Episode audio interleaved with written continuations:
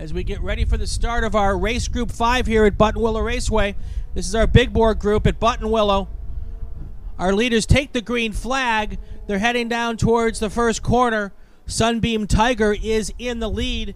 That was uh, who was that? I think that was Scott Howard. Everyone got through the first quarter cleanly. The tow truck's heading out to pick a car up who uh, didn't uh, didn't make it through the first pace lap here. This is our big bore group: GT cars, ST cars, S, uh, SP cars, I should say. A couple of A sedans.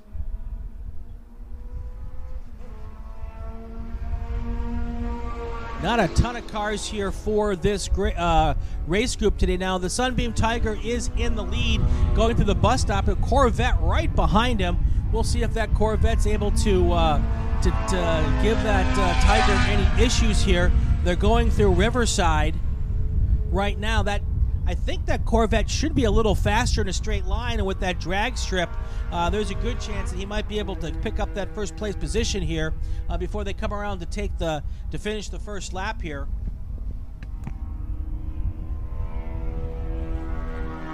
All right, here comes the leaders as they cross the line. It's Scott Howard in the Sunbeam Tiger in first. The Corvette of Ole Thorson uh, is in second. Joshua Pitt is in third. Brian McMillan will come across the line in fourth. That's the GT2 car. Uh, Lynn Griffiths crossed the line in fifth. Uh, the car who had the mechanical problem at the start of the race was the 73 car of Chris Qualls. I believe that's the second uh, time today that Chris Qualls has had a problem mechanically at this, in, in a race. Uh, he was in one of our earlier groups, and I don't think he finished that race as well. So, uh, definitely some issues with his car today. All right, uh, Howard is still ahead of that Corvette. Um, so, this is a perfect example of uh, when you're able to have a little more uh, uh, time to develop a car, possibly. You know, that Sunbeam, that Sunbeam Tiger's 30, 40 years old. Let's see here. Let me pull this car up here. Uh, Oh, that's a 67 t- Sunbeam Tiger. So that's 53 years old, that car in first place. Uh, so there's been plenty of time to develop that car. Uh, the Corvette's much newer, and uh, but you know it's just it's just amazing how we can have two cars in the same class. I'm to guess there's probably 40 years difference in age between the two cars, uh, but Scott Howard's hustling that car around pretty impressively here uh, to keep the lead over the Chevy Corvette. Let's see if I, if this gives me any information about the Corvette. Now it doesn't tell me how old that car is, um, but I might be able to get a good idea, kind of what vintage that Corvette is as it crosses the line. Uh, that Ole Thorson Chevy Corvette. He's from Trabuco Canyon. Uh, that is, oh, it's definitely, I would say, maybe a ten-year-old Corvette.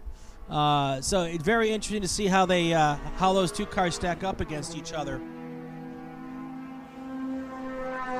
All right, your top five now with three laps complete. Scott Howard, Ole Thorson, Joshua Pitt, Brian McMillan, and Lynn Griffiths. That's your five cars running in this race today.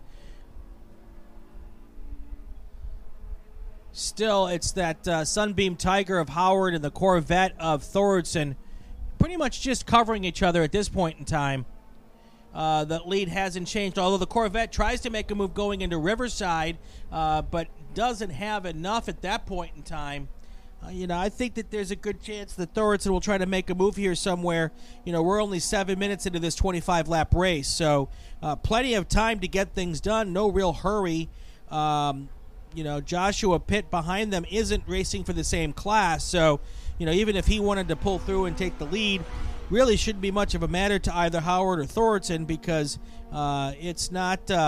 It's not going to matter to them as far as their class goes. And that's really what's most important here for these drivers.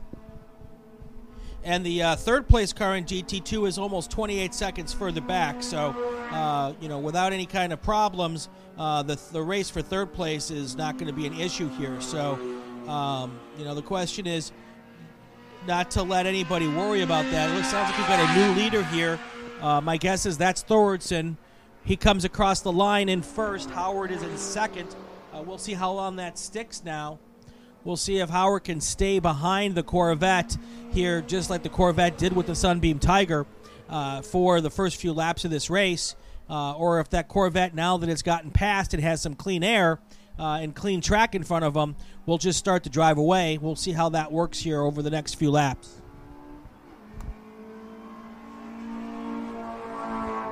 Yeah, that's what I was thinking. That Corvette's now without anybody, without the traffic in front of him, uh, is able to pull away. Uh, looks like there's maybe a five or six second lead at this point. Uh, so the Corvette was definitely the faster car in this situation, uh, but the uh, the Sunbeam Tiger was able to hold him off for a while. Now the third place car of Joshua Pitts also moved past. So I'm wondering if there's an issue with that number 67 car. Uh, th- that's a big difference now. We'll see.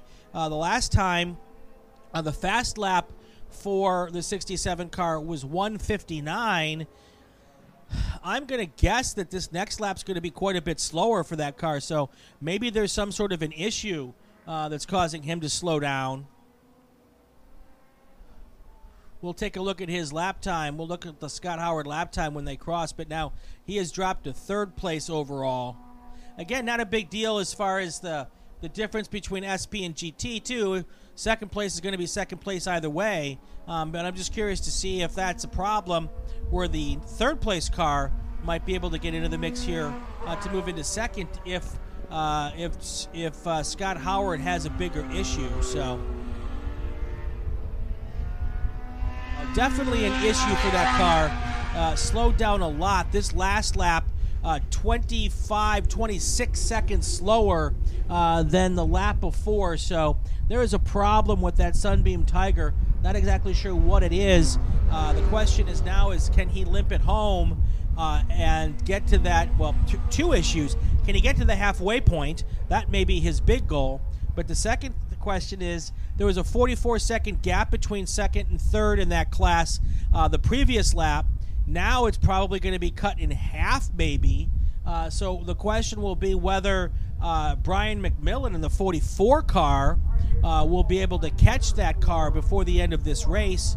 Uh, he's already taken 10 seconds out of the gap, so it's now only a 34 second gap uh, between second and third. Uh, so we'll keep a close eye on that as we work our way towards the halfway mark here.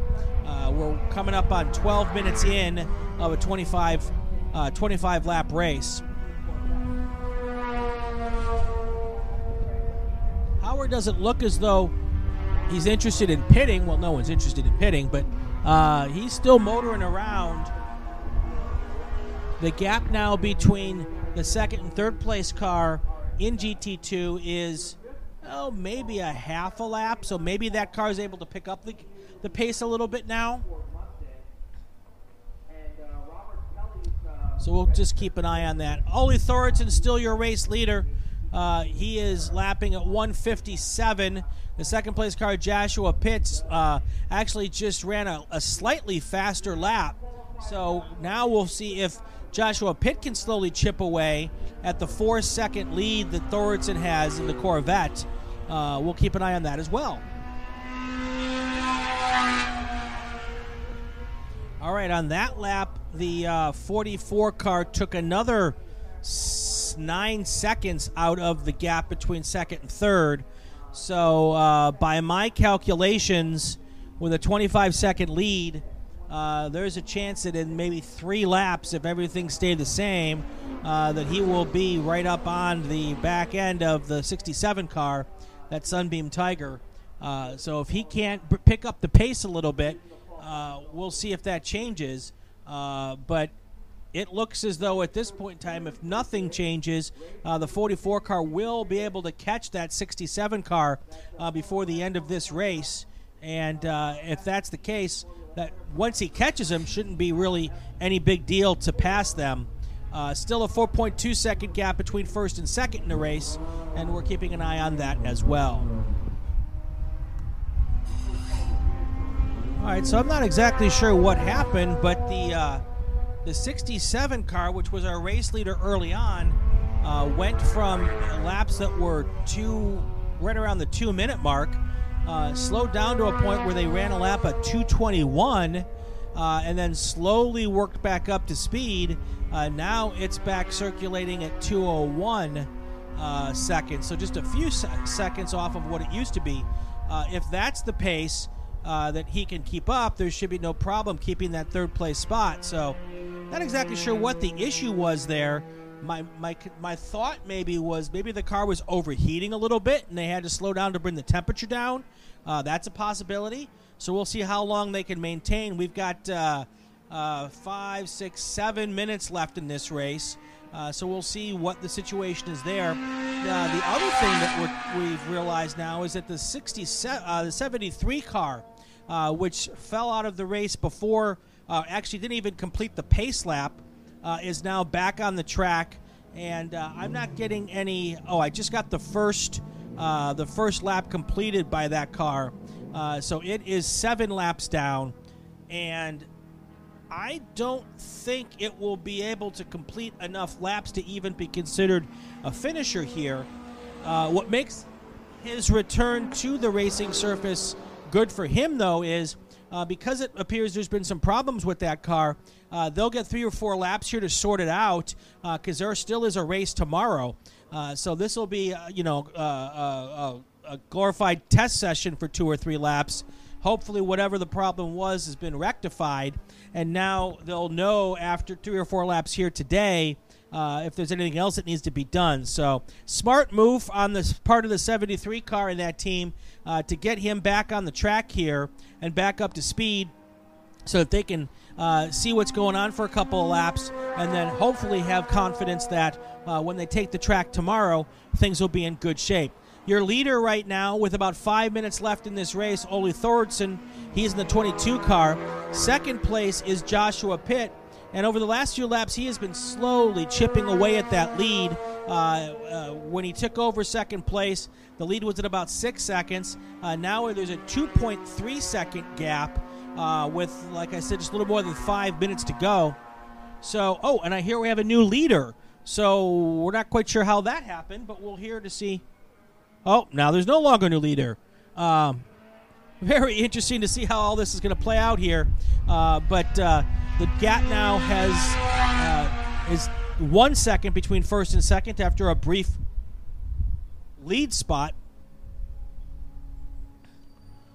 Uh, now it looks like the 16 car of Joshua Pitt went off the track uh, in turn one.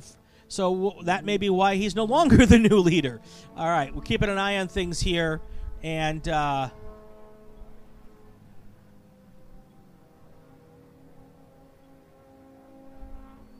uh, Brian McMillan has now moved into second place or third place in the GT2 car, and Lynn Griffiths has moved into fourth. Scott Howard has dropped back again, so uh, maybe whatever issue that he, we thought was rectified was not rectified, and uh, when he picked the pace back up again, uh, the problem happened again. Uh, so we'll see what's going on with that car. I'm not hearing anything on the radio about him.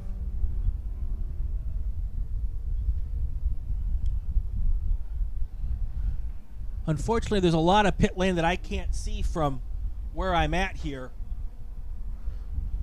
So I don't know if he came into the pits.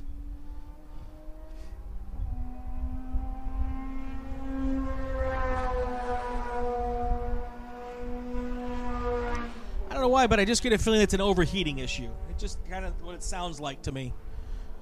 But that is pure speculation.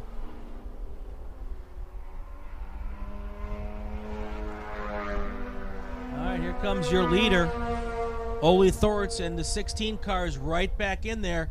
He's going to try to make a move here before this race is over. I am certain. Uh,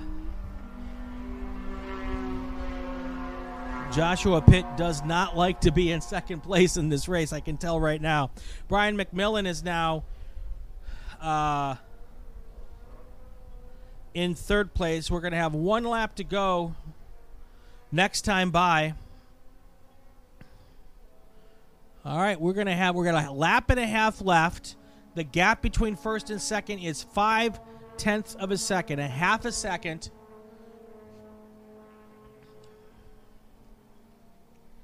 And the a move for the lead, it looks like the 16 car has made a move for the lead going into Riverside.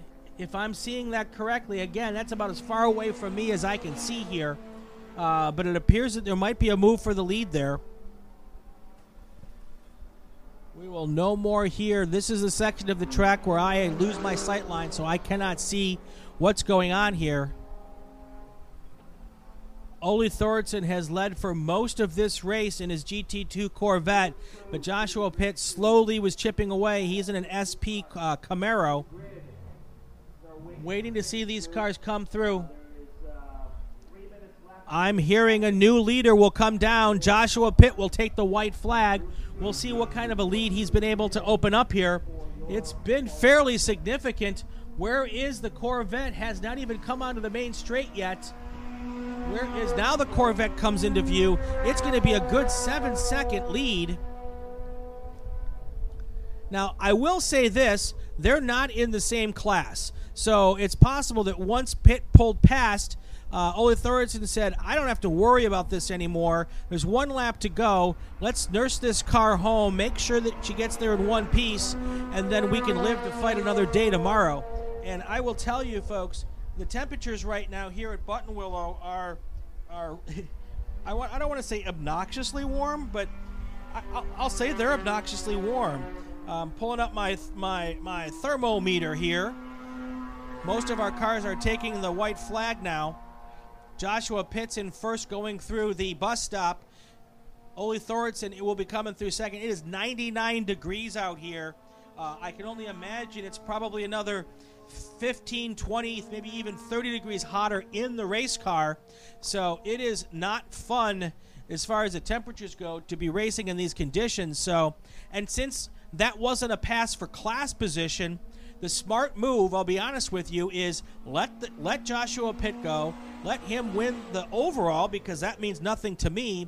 Uh, I'm still going to win if I'm the 22 car. I'm still going to win this race in my class, which is really all that matters out here. So this could be just a very smart racing move to let him go. Uh, plenty of room between second and uh, first and second in that class race, uh, so not an issue there. So maybe just smart racecraft on the part of the 22 car as we wait for our leaders to come down. Joshua Pitt coming down the straight. He will be all by himself as he heads towards Chuck Phillips, who's waving the checkered flag to finish off this race group five here. No problems at all. Ole Thorson will cross the line second here.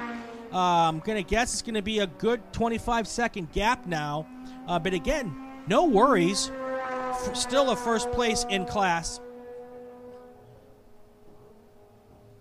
Ah, our t- the 2 2 car took the checkered flag in pit lane. That's code for it's hot. I want out of this race car. So your second place car was Ole Thorson in the Corvette, uh, taking the checkered flag in pit lane. Brian McMillan finished third. Lynn Griffiths was fourth. Uh, and uh, Scott Howard still finished fifth, even though uh, he didn't. He wasn't running at the end. He had more than enough laps in, uh, so he's considered a finisher, third in class, fifth overall. Uh, Chris Qualls, who did not take the start of the race, pulled off on the pace lap, uh, was able to get back out and and start racing, but he he was not able to collect enough. Excuse me not able to collect enough enough laps uh, to be considered a finisher, I don't believe. So uh, we'll just have to wait and see how that rules out. Uh, but nonetheless, by getting out there, uh, he now knows uh, either his car is good for tomorrow or they still have a little bit of work to do. But that was important for them.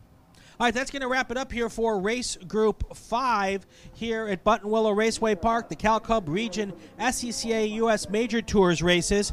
I'm Brian Belansky, and this is the Motorsports Podcast Network.